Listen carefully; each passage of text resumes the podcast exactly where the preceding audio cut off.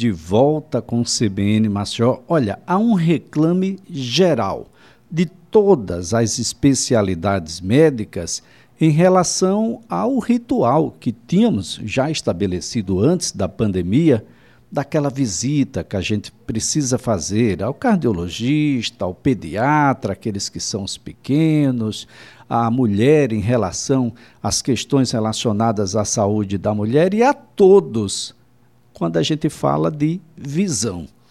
E a gente não tem ido ao oftalmologista. E aí tem uma série de, ah, de questões, as questões restritivas, a própria pandemia, o medo de se contaminar, enfim. Mas o fato é que glaucoma continua acontecendo, as outras doenças relacionadas à visão também. E há uma necessidade de que a gente tenha esse contato. Eu estou na linha, inclusive, com o oftalmologista, o Dr. Homero Costa, que é membro da diretoria do Conselho Brasileiro de Oftalmologia, para que a gente converse um pouco, que a gente já tinha problemas de visão antes da pandemia e agora a gente tem alguns probleminhas que advêm inclusive do pós-Covid. Doutor Homero, é um prazer tê-lo aqui no CBN Maceió. Um bom dia.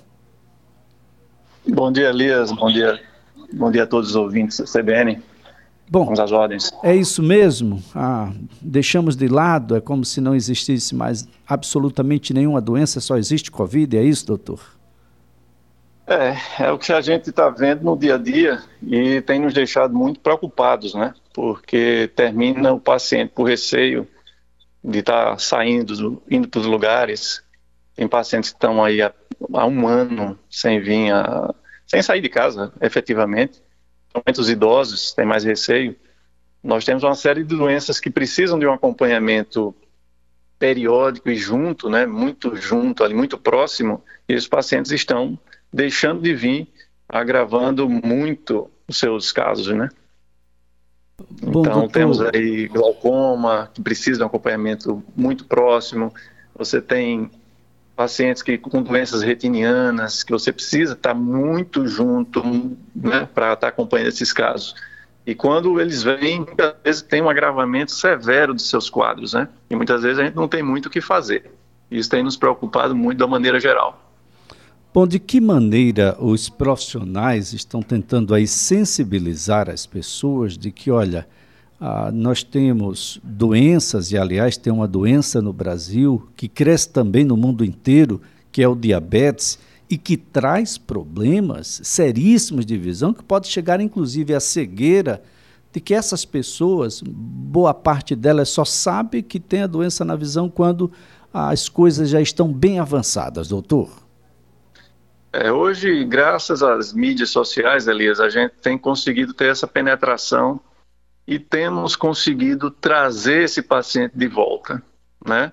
Mas esse papel também tem que ser exercido pelos colegas do consultório, somente de especialidades afins, como a endocrinologia, como a cardiologia, próprio, o próprio clínico geral, né?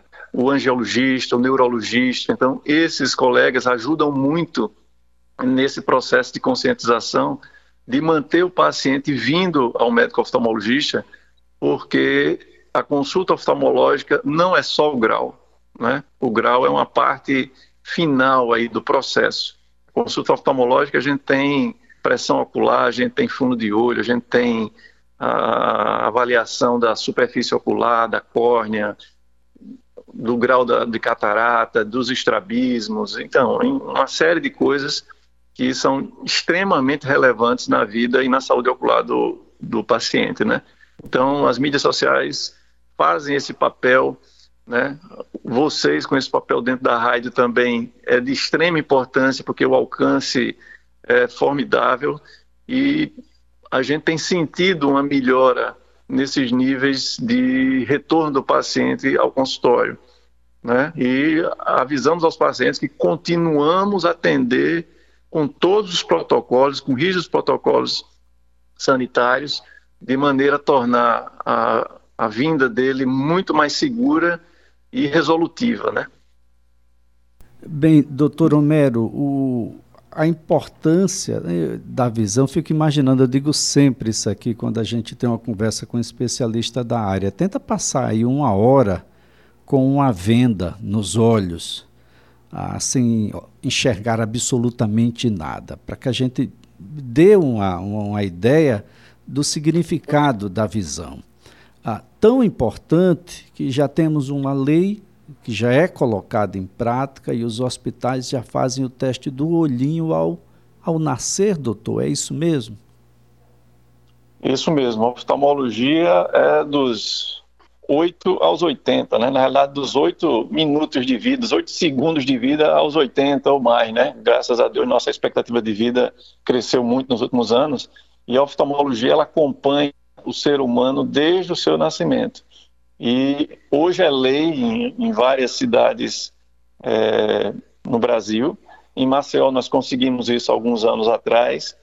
Então é obrigatório a rede municipal, o pacientinho que nasce, ele tem uma avaliação que é o teste reflexo vermelho, que é feito pelo pediatra. É, isso consegue detectar glaucoma congênito, que é muito grave, catarata congênita, alterações de retina, tem a retinopatia da prematuridade também, que é uma coisa que atinge os, os prematurinhos e que são devastadores do ponto de vista visual. Então, esse teste do olhinho, ele hoje é uma exigência em lei. Então, o pai ou a mãe que tiver o seu filho dentro do município de Maceió, ele exija a realização desse teste e, e, hoje tem sido feito realmente os colegas têm uma conscientização dos pediatras e a gente tem conseguido salvar a visão de muita gente, porque nessa idade o olho não nasce pronto. A gente nasce com, com a visão, com o olho em formação. Então, se tiver algum bloqueio visual à formação, né, é, neurovisual do paciente, ele vai ter sérios distúrbios, mesmo que mais na frente, por exemplo, ele venha operar uma catarata, não é a mesma coisa que você operar uma catarata em tenra idade. Né? Então, importantíssimo essa sua, essa sua citação aí à, à saúde visual. E o teste do olhinho é uma prioridade, prioridade. Tem que ser, ser feito realmente nos primeiros dias de vida e logo após procurar um, um oftalmologista para fazer um exame mais completo. O teste do olhinho, ele é mais superficial, ele ajuda muito né? mas ele é mais superficial, ele não consegue detectar a doença. Ele suspeita de alguma coisa e isso geralmente vai para o oftalmologista. Mas mesmo esses pacientes que têm o teste do olhinho é, normal, é importantíssimo que ele veja, uma, faça uma consulta logo nos primeiros meses com o oftalmologista, porque ele pode ter graus, por exemplo, diferença de grau muito grande entre um olho e outro, que não é detectado no teste do olhinho, e a gente consiga ver isso num consultório e tentar resolver o mais precocemente possível. Né? Então é fundamental realmente o teste do olhinho. E olha, eu quero aproveitar aqui que no domingo, agora dia 21, é o Dia Internacional da Pessoa com Síndrome de Down, de que são pessoas que normalmente, doutor, ou é apenas uma impressão minha, usam óculos, normalmente tem algum problema, a, a síndrome de alguma forma se relaciona com alguns problemas na visão? Isso. O paciente do, de Down, da trissomia, né, do 21, ele, como o próprio nome já diz, a síndrome, né? A síndrome é um conjunto de sinais e sintomas que determinadas doenças, determinadas disfunções apresentam. No caso do paciente com Down, ele tem é, mais tendência a algumas alterações oftalmológicas. Uma delas é o ceratocone, que é uma alteração na curvatura, na, na substância da córnea, onde eles é, podem desenvolver alterações visuais bem graves.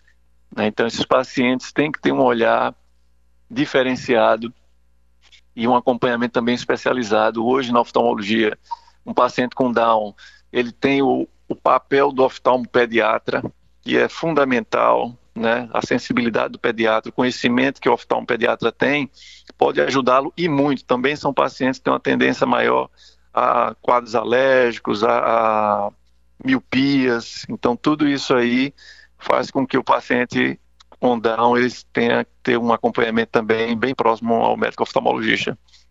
Bem, a gente vai crescendo e muitas mães reclamam do rendimento de determinados filhos na escola, meninos e meninas, e também as crianças que reclamam de alguma dor de cabeça, ah, sem uma explicação muito óbvia.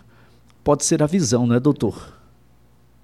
Também. A gente tem um índice cada vez maior de problemas oftalmológicos, e com esse boom, né, de, dos dispositivos móveis que a gente utiliza em casa, celular principalmente, os, os laptops, os computadores, né? E agora nesse período de pandemia aí, onde a gente tem um, excesso do uso desses dispositivos, a gente tem uma série de sintomas que pegamos no consultório, desde olho seco, sensação de corpo estranho, de lacrimejamento, de irritação, até dor de cabeça mais séria, e faz com que a gente tenha que ter uma, um olhar aí e uma investigação dentro da oftalmologia. E muitas vezes a gente consegue descobrir os erros refracionais, né, que são miopia, hipermetropia, o astigmatismo.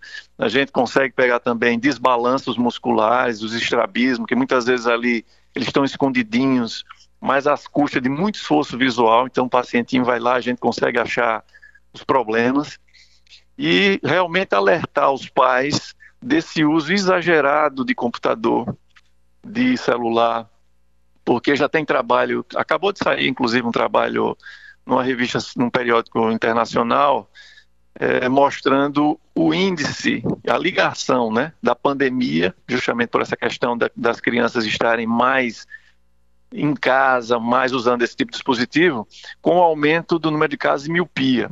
Hoje, miopia é quase uma epidemia mundial. Né? Nos, nos, tigres asiáticos, nós temos aí, na faixa etária de adolescente e de adultos jovens, um aumento do número de, de casos de miopia em 80%. Né? Você tem faixa de idade ali com 80% de pessoas míopes. E miopia não é só uma questão de grau.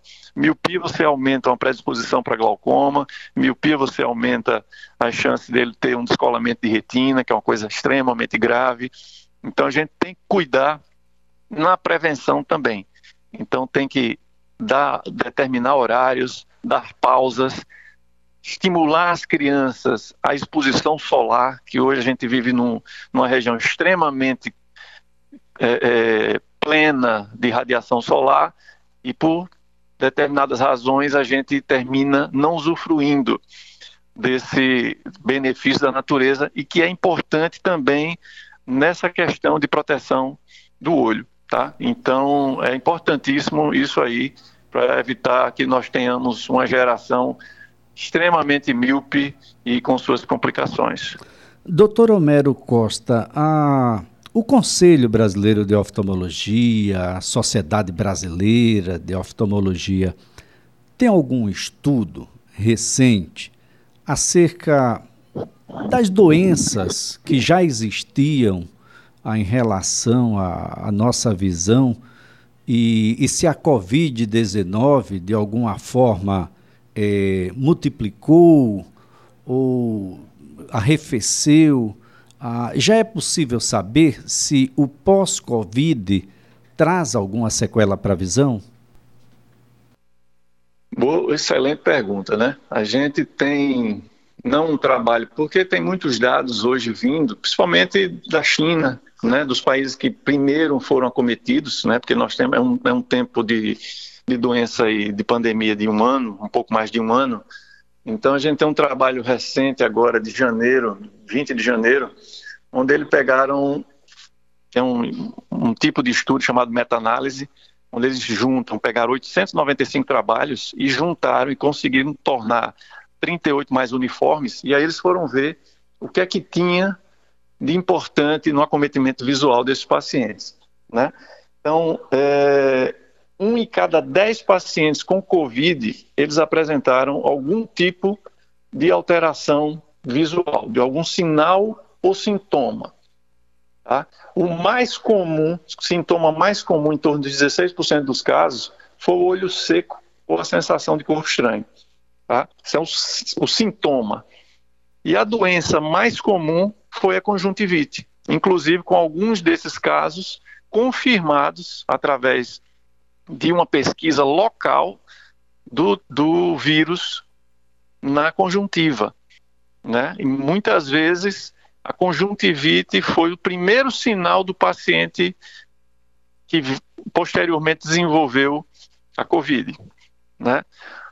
Esse é o mais comum. 88% dos casos, primeiro sinal, primeiro doença foi a conjuntivite.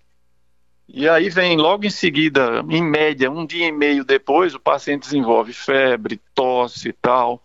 Então, importante ficar de olho. E, e os profissionais oftalmologistas têm observado isso e têm prestado mais atenção, porque a gente pode conseguir ser o primeiro a detectar alguma alteração que possa sugerir que o paciente esteja com Covid.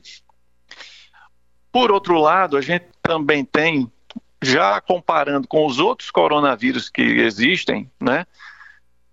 Outras formas de acometimento, muito menos frequentes, mas principalmente relacionadas a fenômenos tromboembólicos. Então, se a gente tem na COVID, que é uma doença hematogênica, uma doença que tem origem em alterações sanguíneas e que causam as tromboses, né? As tromboses venosas, o tromboembolismo pulmonar, Hoje a gente tem casos de pacientes que chegam com alguma baixa de visão súbita, né, muitas vezes indolor, e tem um quadro obstrutivo, a gente não pode descartar que esse paciente venha ter tido uma obstrução por conta da, da, da, das consequências do processo inflamatório que a COVID desenvolve. Né? Então, assim, tem o olho aí mais uma vez, é importantíssimo para que a gente tenha esse cuidado com a Covid. Lembrar que lágrima, a chance de, de contaminação pela lágrima é muito pouco provável que tenha, tá? Mas os, os, as pessoas que estão, principalmente os profissionais que estão na linha de frente contra a Covid, tem que prestar atenção porque esse aerosol do paciente, né, ele está tossindo, ele está falando, num paciente, num profissional que está ali em íntimo contato, ele pode pegar, ser contaminado pela Covid pela mucosa conjuntival. Né? Então, vai pela conjuntiva, aquela pelezinha fina que cobre o branco do olho. Pode entrar por ali. Então, esses profissionais têm que usar óculos de proteção minimizando essa, esse contágio, né? Esse contágio. Tá certo, então. Doutor Homero Costa, eu quero, antes de mais nada, agradecer ah, pela colaboração aqui prestada. Mais uma vez, destacar a necessidade ah, das pessoas compreenderem que apenas e tão somente o oftalmologista é especialista para problemas na visão não pede para o vizinho, isso não tem no comércio, não está em nenhuma loja, nenhuma boutique, nenhum shopping. Isso só existe nas clínicas especializadas e realizados por médicos oftalmologistas. A gente não pode fugir dessa máxima sob pena de causar um problema muito maior em vez de encontrar soluções. Doutor Homero, muito obrigado mesmo. Um ótimo dia para o senhor. Excelente final de semana. Eu agradeço a oportunidade, um grande abraço, bom final de semana a todos. A nossa conversa aqui foi com o oftalmologista, o Dr. Homero Costa, ele é membro da diretoria do Conselho Brasileiro de Oftalmologia.